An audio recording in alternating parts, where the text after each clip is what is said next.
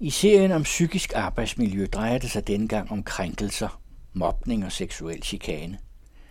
Ifølge arbejdsmiljølovgivningens bekendtgørelse om psykisk arbejdsmiljø fra 2020 er det som bekendtgørelsens andre paragrafer afgørende, at arbejdet skal tilrettelægges og udføres, så det er sikkerheds- og sundhedsmæssigt forsvarligt. Det er ikke defineret tydeligt, hvad krænkende handlinger som mobning og seksuel chikane er. Klare overordnede definitioner skal man finde hos fagbevægelsen, arbejdsgiverne og deres fem fælles organer, de såkaldte BFA'ere, der står for branchefællesskab og arbejdsmiljø. Her er der et hav af detaljerede vejledninger og råd knyttet til specifikke arbejdsområder. I BFA branchefællesskab og arbejdsmiljø lyder det sådan. Arbejdstilsynet bruger begrebet krænkende handlinger som en samlet betegnelse for handlinger, hvor en eller flere personer på arbejdspladsen udsættes for mobning, seksuel chikane eller anden nedværdigende adfærd i arbejdet. Krænkende handlinger af seksuel karakter kan f.eks. være uønskede berøringer, uønskede verbale opfordringer til seksuel samkvær, sjovlige vidigheder og kommentarer, uvedkommende forespørgelser om seksuelle emner, visning af pornografisk materiale.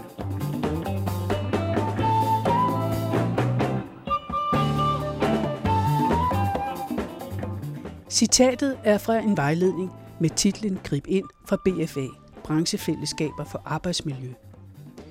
BFA består af både arbejdsgiver og arbejdstager, der arbejder for at fremme et godt arbejdsmiljø.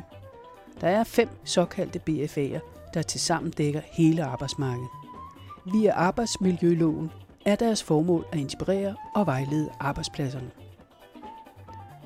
Der er opbygget mere og mere viden og vejledning og rådgivning om krænkelser, og der er store bunker af materialer i form af spil, pjæser og pamfletter, der omhandler og opfordrer til at få krænkelser op til overfladen på arbejdspladserne.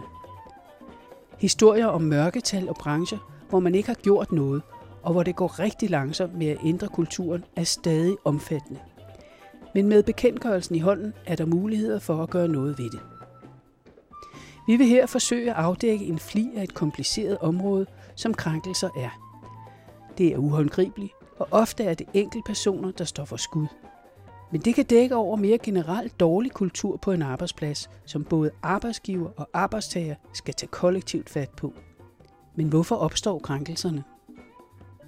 Psykolog og projektleder Lise Keller fra BFA, Velfærd og Offentlig Administration, forklarer her. Jamen, de kan jo sådan set opstå hele tiden, når mennesker de er sammen. Man kan sige, at i princippet kan vi gå og krænke hinanden hele tiden. Men en af de ting, man kan pege på, er for eksempel, hvis der er uklare krav øh, i arbejdet.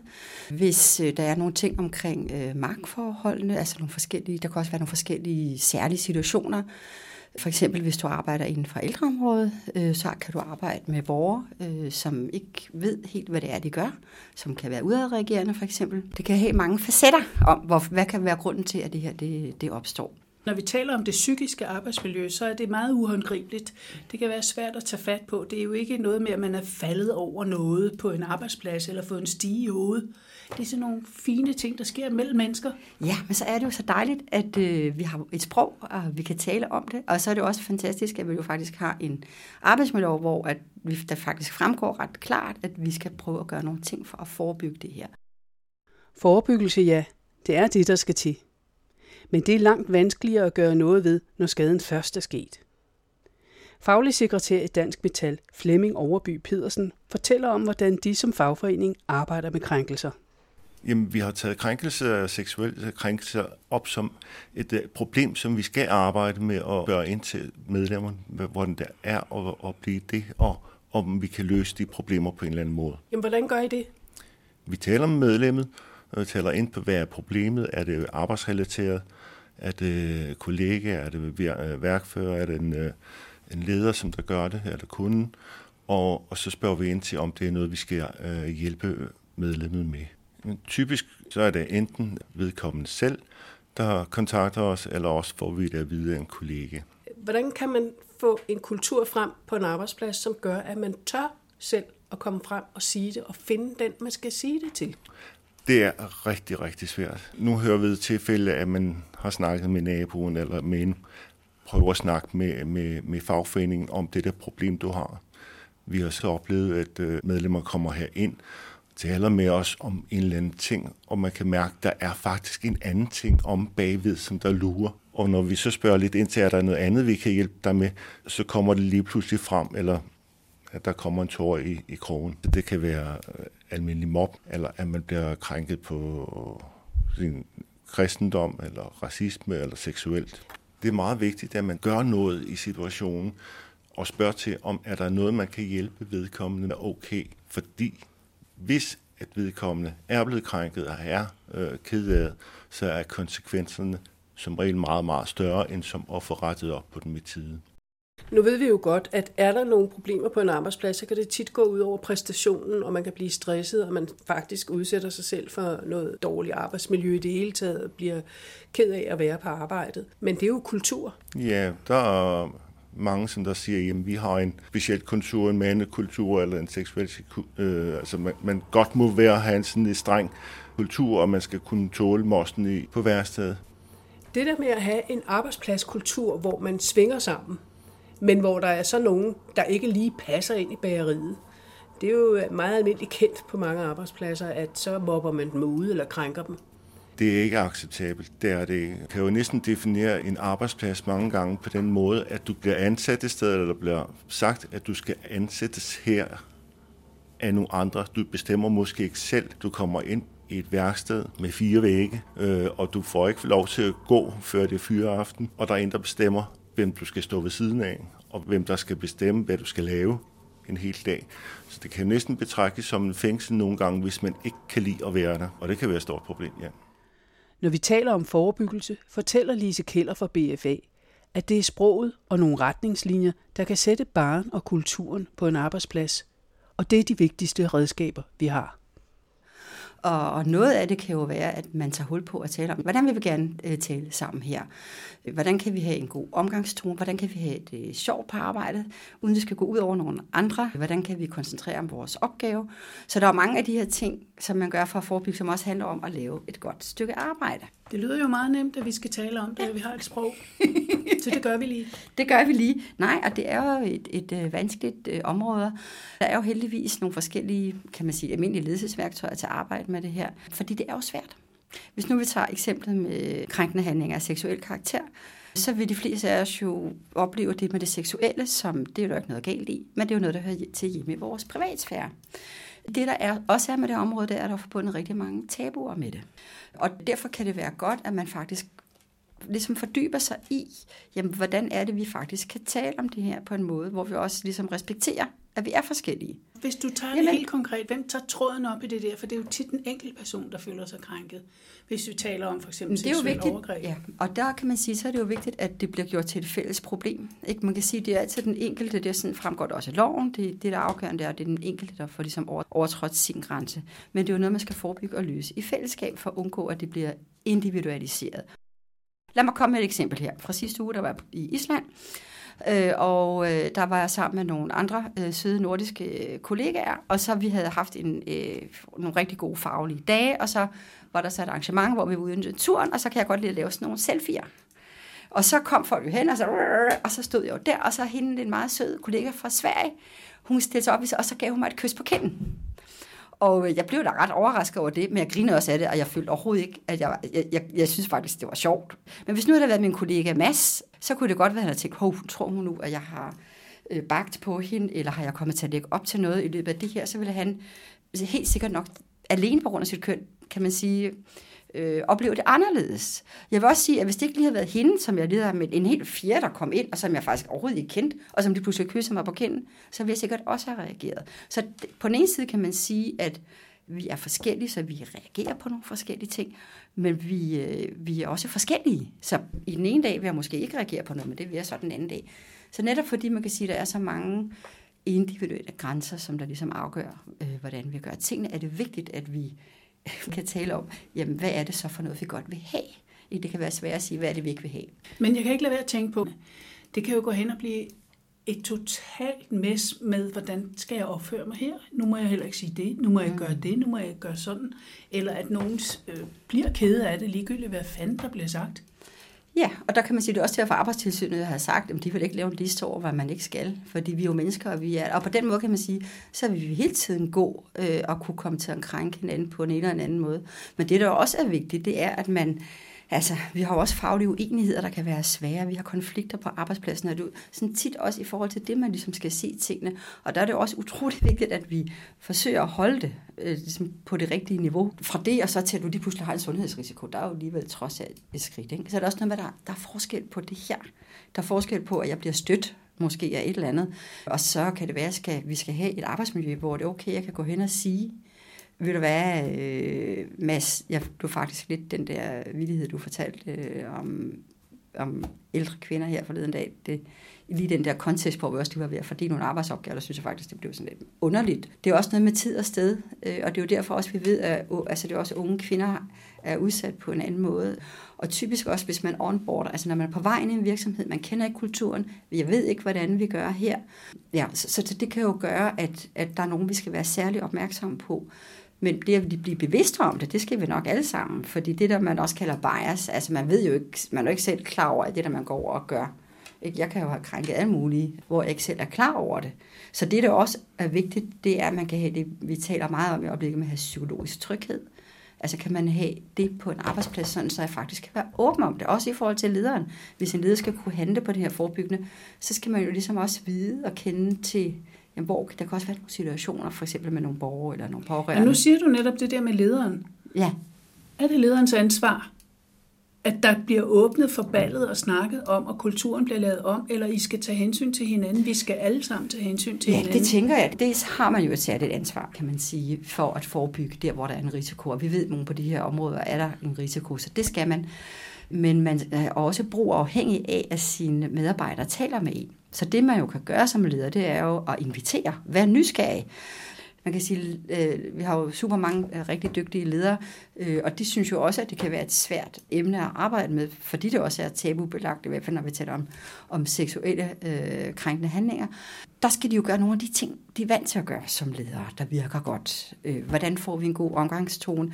Hvordan har, gør vi det i en arbejdspladsvurdering på en god måde, så vi gør det konkret, så det ikke bliver sådan noget mystisk, øh, sådan, så det ikke bliver sådan noget med, at der er nogle personer, der har nogle dårlige intentioner. Det kan der godt være, men folk kan også bare komme til at gå og gøre det, uden det er noget, de er klar over. Og her endnu et citat fra BFA's vejledning. Grib ind. Seksuel chikane udspiller sig i den almindelige udveksling af seksuelle signaler og ofte i symbolsprog. Seksuel chikane er karakteriseret ved at fortsætte ud over det punkt, hvor de krænkede synes det behageligt. Det er vigtigt, at kollegaer øh, ser på hinanden, at man arbejder med det i arbejdsmiljøorganisationen og tillidsmænd, at de arbejder med det sammen med ledelsen om at have en god kultur. Man skulle helst være lidt mere glad, når man gik hjem fra arbejde, så man kommer om morgenen. Eller i hvert fald, man kan restituere for sit privatliv på sit arbejde, og øh, restituere for sit arbejde, når man kommer hjem og, og, og er glad for de ting der. Nu øh, kan man jo have sine fordomme med Dansk Metal om, at det er for det første mange mænd, og så tænker man, så er der altså nok langt til at komme med en erkendelse af, at man har krænket andre, eller at man kan tage fat på det, fordi der er en anden kultur, end hvor det er sådan det mere bløde værdier. Øh, hvad er dine erfaringer med det? Der er jo ingen tvivl om, at krænkerne, hvis man skal sige det sådan, det er jo også vores egne medlemmer. Og at der er mange mænd, det er jo også rigtigt, men vi har faktisk også rigtig mange kvinder efterhånden, og vi har også andre seksualiteter i øh, vores medlemskære, og vi passer på dem alle sammen. Vi har jo faktisk den, den overenskomst, som der ligesom er overliggende i, i industriens overenskomst, den er jo faktisk den, der er mest mangfoldig af, af dem alle sammen, hvor at, at der gør også ikke forskel på, på mænd og kvinder og seksualitet.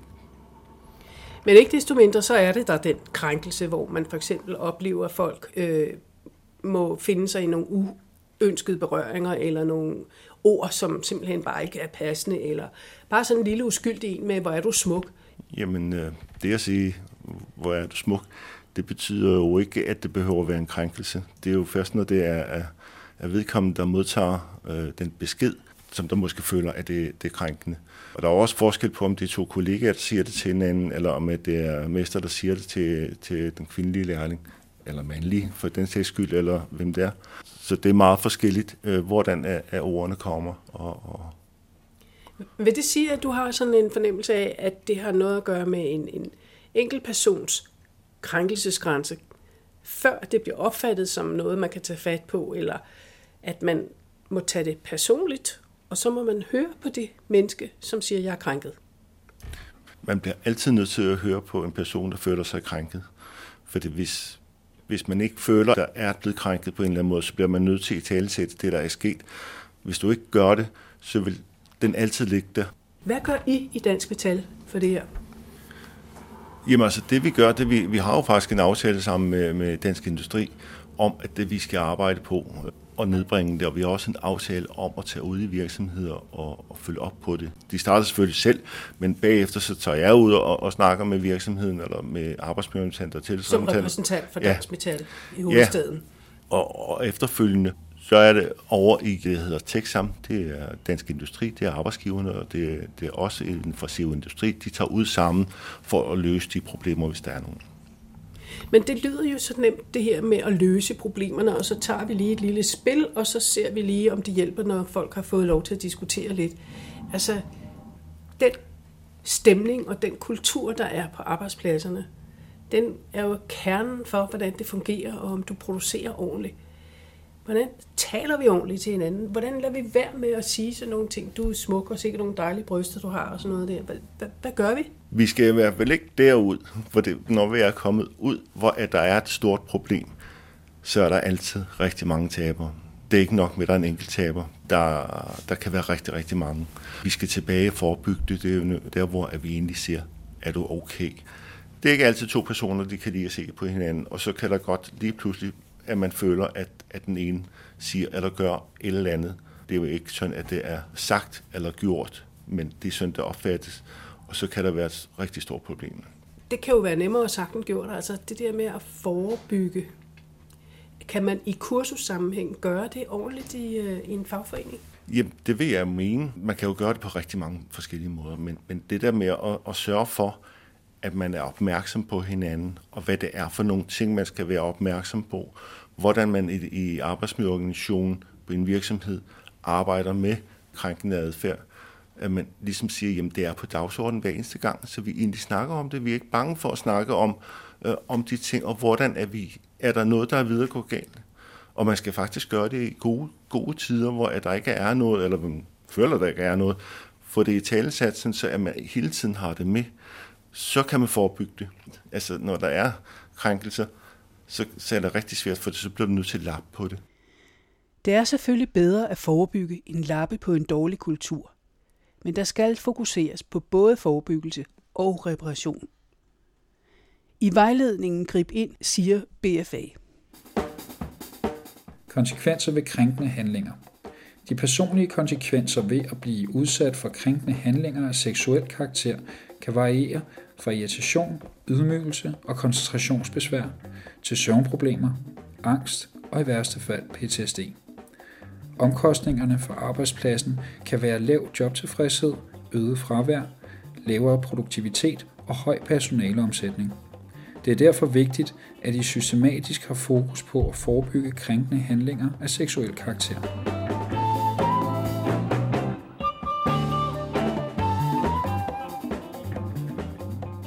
Også nogle situationer, hvor man kan sige, så kommer vi over af noget, der har sådan en karakter, der er øh, så voldsomt, og så er det jo vigtigt, at der er nogle kanaler, øh, som man også kan komme til, altså som øh, anonym.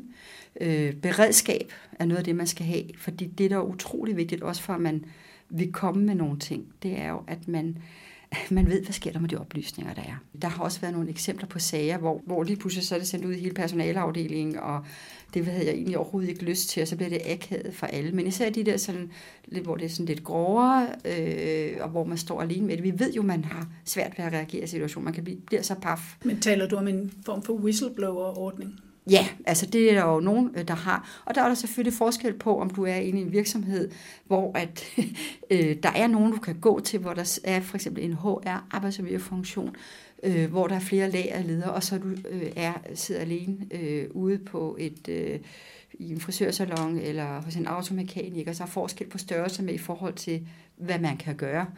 Øh, og så kan man sige, så er der jo ja, så er der jo andre måder, man må løse det på. Øh, og typisk fjerne sig fra arbejdspladsen, hvis at det ikke ligesom kan blive løst, kan man det sige. Det gør man jo kun, hvis man har chefen med sig, fordi man kan jo ikke bare Det er fjerne det. sig. Nej, Så er man ude. ja. Når man ser på nogle undersøgelser, der er lavet af Fagbevægelsens hovedorganisation for bare et år siden, så viser det sig jo, at øh, 11 procent er udsat for bare seksuelle krænkelser af en arbejdsmasse, kan man sige. Og det er temmelig meget. Og heraf er der jo langt flest kvinder, unge kvinder. Hvordan kan vi komme til, at det ikke sker, at vi krænker hinanden, eller nye handlemetoder? Først og fremmest, dem, der skal gøre noget, det er jo dem, der er de stærke kulturbærere, og det er jo lederne, der skal være nogle gode øh, rollemodeller for det her. Altså arbejdspladsen skal helst jo så godt vidt muligt ligesom afspejle, øh, hvordan er kan man sige, befolkningssammensætningen. Og øh, der er det klart, at hvis man er på nogle arbejdspladser, for eksempel, hvor at der er øh, rigtig mange et køn, eller man afviger med, med sit køn, så kan man også være, være ekstra udsat. Alene af det, at man er anderledes på sit køn, gør, at man kan være mere udsat for det nedværdigende adfærd, og også i, i risiko i forhold til at blive udsat for, for krænkende handlinger. Jeg vil sige, at nogle af de øh, metoder og værktøjer, vi har lavet, handler jo også om, hvordan kan vi gå ind som kollegaer og hjælpe med at gribe ind her. Ikke? Fordi hvis du for eksempel har en, øh, som eksempel med en uh, ung, ny kvindelig øh, kollega, der ikke lige ved, hvordan er det, man gør det her, som bliver lidt usikker i forhold til at håndtere, lad os sige, det er en pårørende her, der er overskridende, kommenterer, ej, hvor sidder de bukser godt på dig i dag, mens man er inde hos jer, og så videre. Og det kan man også sige mange forskellige tonefald, og alt efter, man kender hinanden, så kan det jo, jo have et, et udfald. Øh, Der er det jo øh, utrolig vigtigt, at man prøver at arbejde med at gøre det her fælles. Lad os tale om det her. Det kan godt være, at jeg synes, det ikke betød noget. Men det, at jeg øh, har forståelse for, at hvis min kollega øh, synes, at det her det gør det svært at udføre opgaven, jamen så må vi håndtere det professionelt. Så skal vi have nogle, man kan bruge supervision, faglig sparring. Og jeg vil sige, vi har i branchefællesskabet jo udviklet på baggrund af noget australsk forskning, nogle metoder til, jamen, hvordan kan vi gribe ind? Fordi det er mega svært at gribe ind. Og det at være passiv, når du står og overhører noget, det er jo også at gribe ind. Fordi hvis du ikke gør noget, så accepterer du jo faktisk, at det her, det sker. Så der er det jo vigtigt, at vi får et fælles sprog for det her. Hvordan kan vi løse det her, øh, når det foregår øh, på, en, på en god måde. Nogle gange kan det faktisk være en god idé, at man ser noget, der foregår på en helt anden arbejdsplads, eller ser et klip fra Matador eller Ride, eller et eller andet, og så siger, at det foregår jo derovre. Kunne det overhovedet være noget, vi havde noget af her? Nogle gange kan det være meget godt, at man ligesom har noget, der ikke er lige her. I Dansk Metal, så er der for eksempel 57 procent af lærlingene og de unge arbejderne, der føler, at de på et tidspunkt har været udsat for noget seksuelt krænkende. Det er da nogle slemme tal. Det er nogle slemme tal, ja. Og det skal vi have gjort noget ved. Men nu ved vi jo ikke, hvor meget det var for 10 år siden, for vi har ikke lavet nogen undersøgelser for 10 år siden.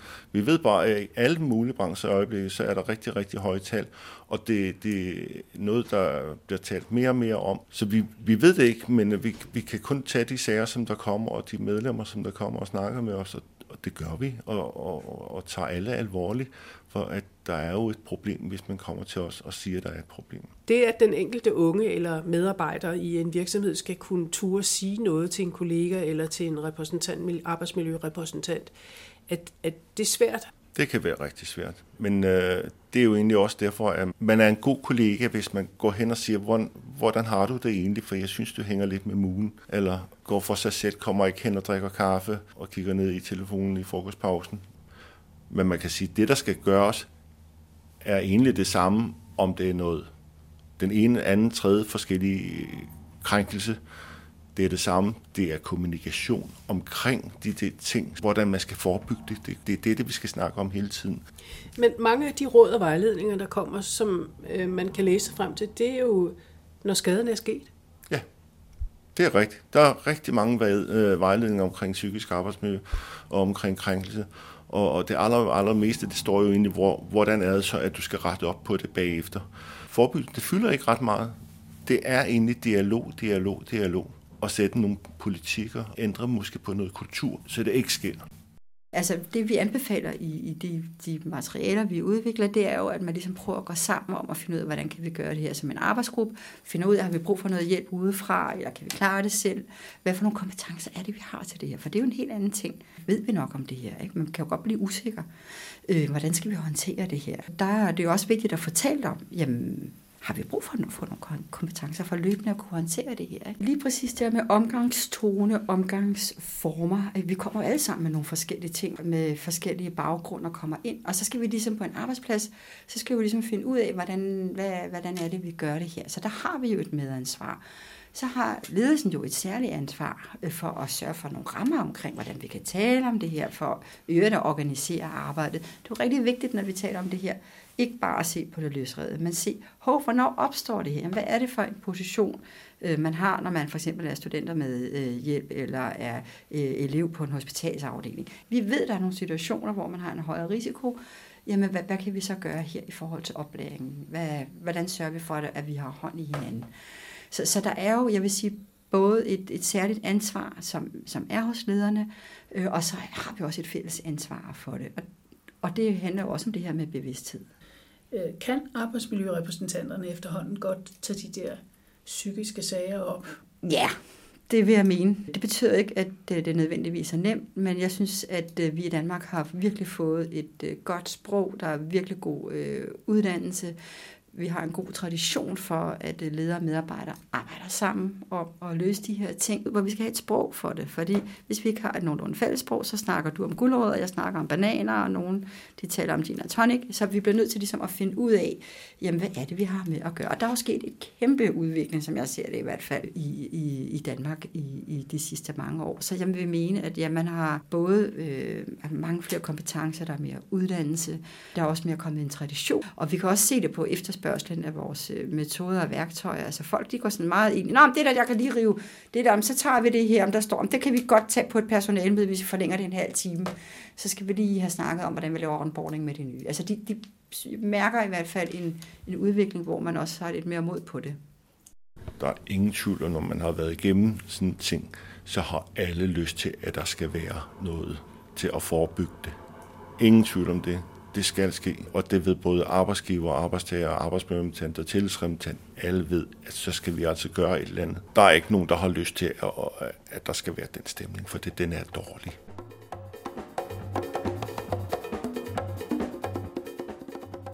I podcasten medvirkede faglig sekretær Flemming Overby Pedersen fra Dansk Metal Københavns afdeling, psykolog og projektleder Lise Keller fra BFA, sekretariatet for Branchefællesskab for Arbejdsmiljø, Rune Lund læste citaterne, og Anne Eggen havde tilrettelagt. Du kan finde mere information på vores hjemmeside om psykisk arbejdsmiljø. Og podcastserien er støttet af foreningen Velliv.